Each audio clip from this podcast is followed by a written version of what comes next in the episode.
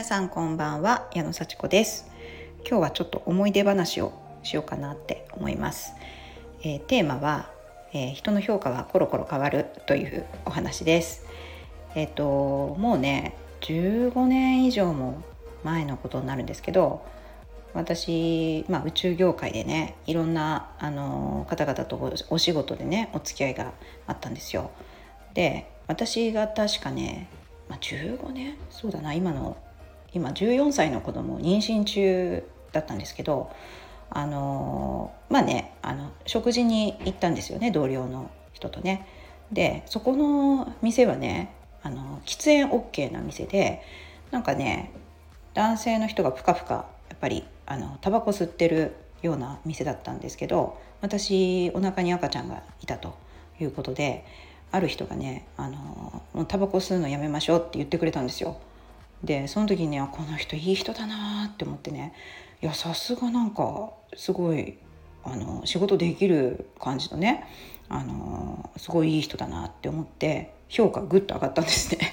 であの結構その人面白い人であのすごくね人を笑わせるのが得意というか仕事中でもユーモア交えていろんなねおしゃべりをする人だったんですね。で私はねなんかそんなにものすごくこう近いところでは仕事してなかったんでなんかすごいいい人だなぐらいになんかタバコをねやめてくださいってこうねお腹大きい人の前でちゃんと配慮をしてくれてすごいなんかジェントルマンだなとかってでユーモアもあるしなんかいやいい人だなって思ったんですね。でそしたらね結構仕事を一緒にするような感じのあの担当が変わってまあよくよく打ち合わせとかに一緒に出るようになったんですよ。でそしたらねなんかまた意外な一面が見えてきてあのー、結構ねアバウトな人だってことが分かったんですよ。であの私がね私は結構ねちゃんとものを言う方の人なんですよね人昔から思ったことはちゃんと言うと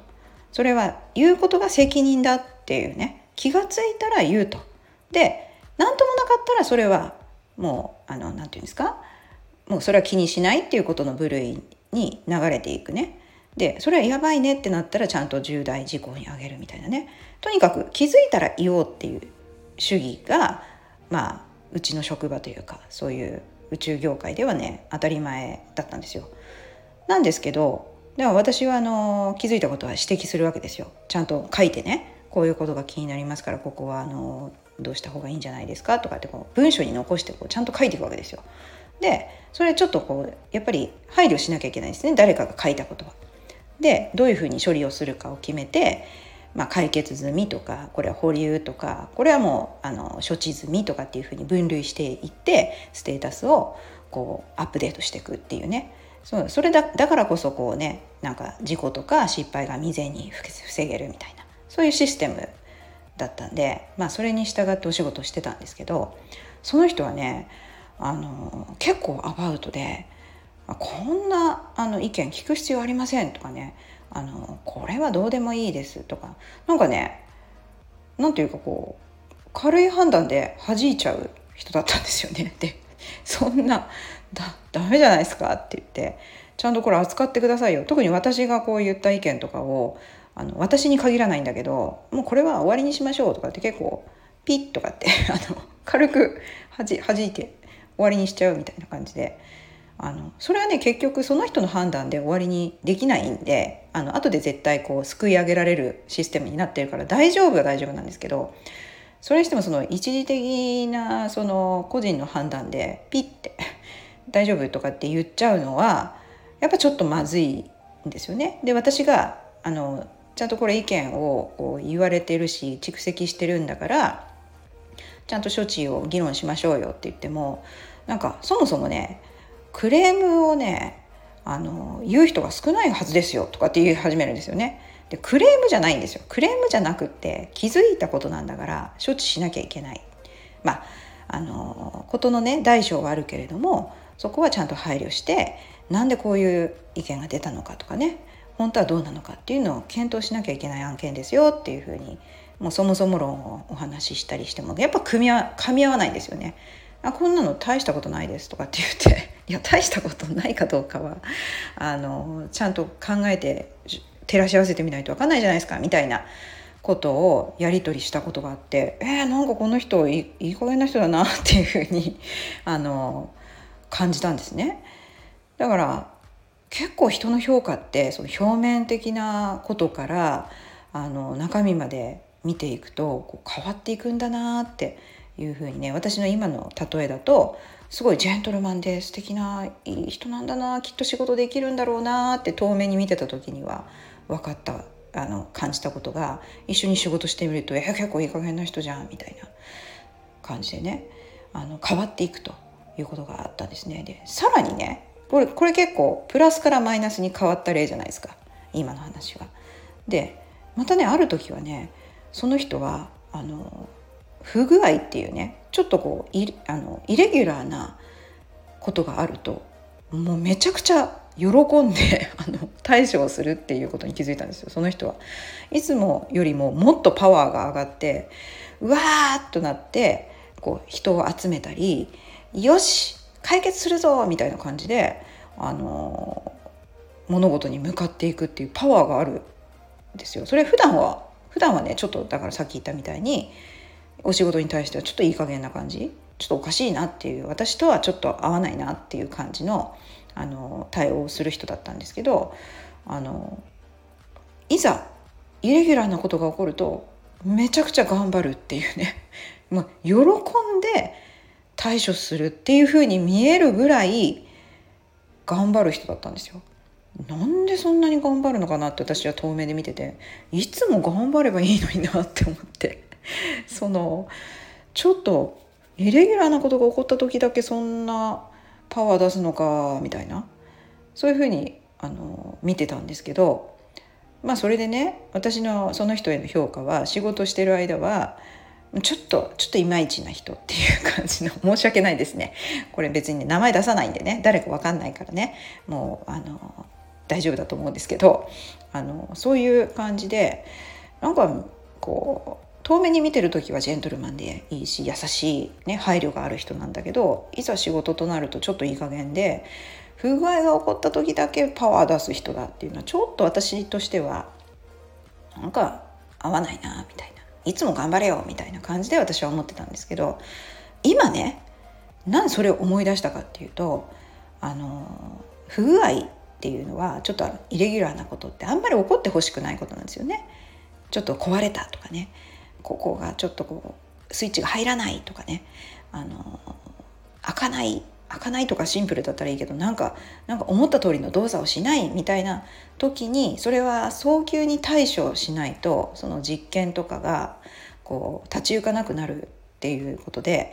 すごいこう結構パワーがいるんですよね。それ不具合解明とか原因追求とかね推定原因をこう解析してそこを潰していくっていうね。そういうちょっとかなりねあの元気を出さないとできないことでそれこそみんな心がこうわしづかみにされて「うわどうしよ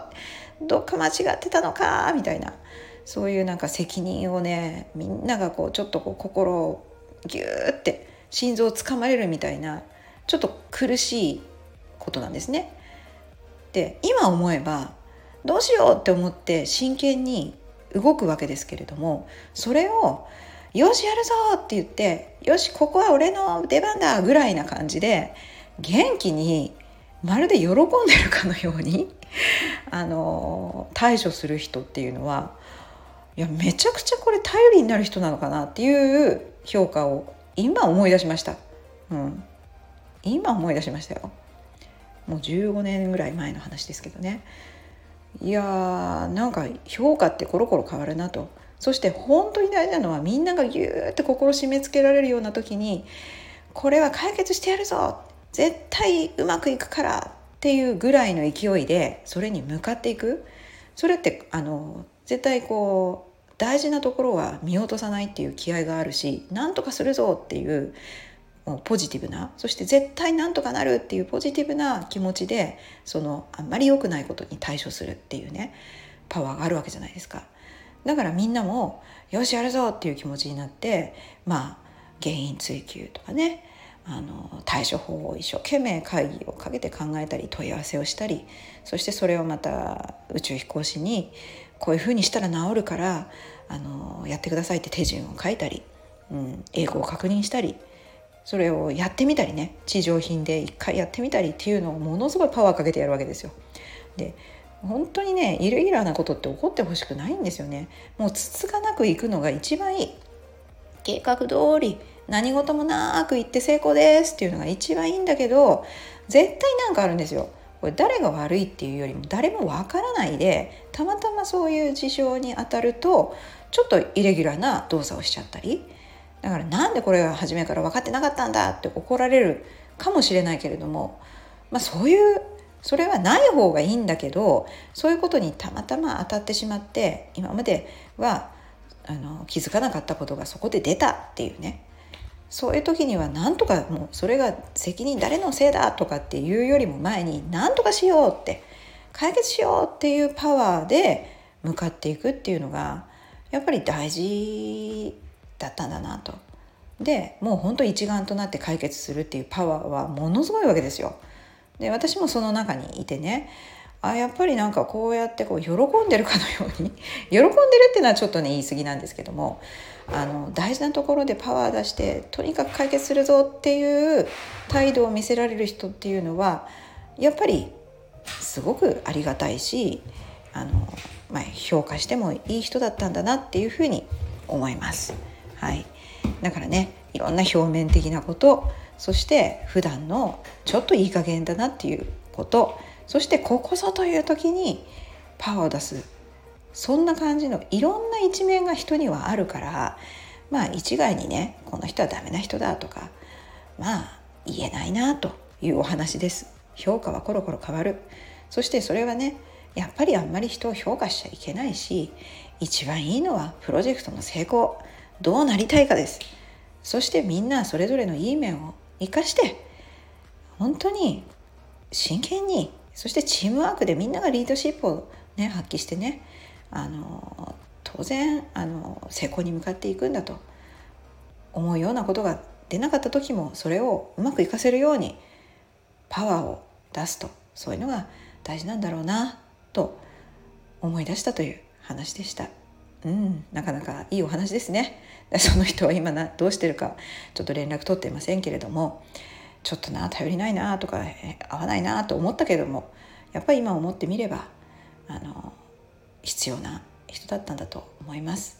はいまた今度ねもし会うような機会があったらもう思い出話しながらあのいっぱい笑い合おうと思います。はいそれでは今日も聞いてくださってありがとうございました。じゃあまたね。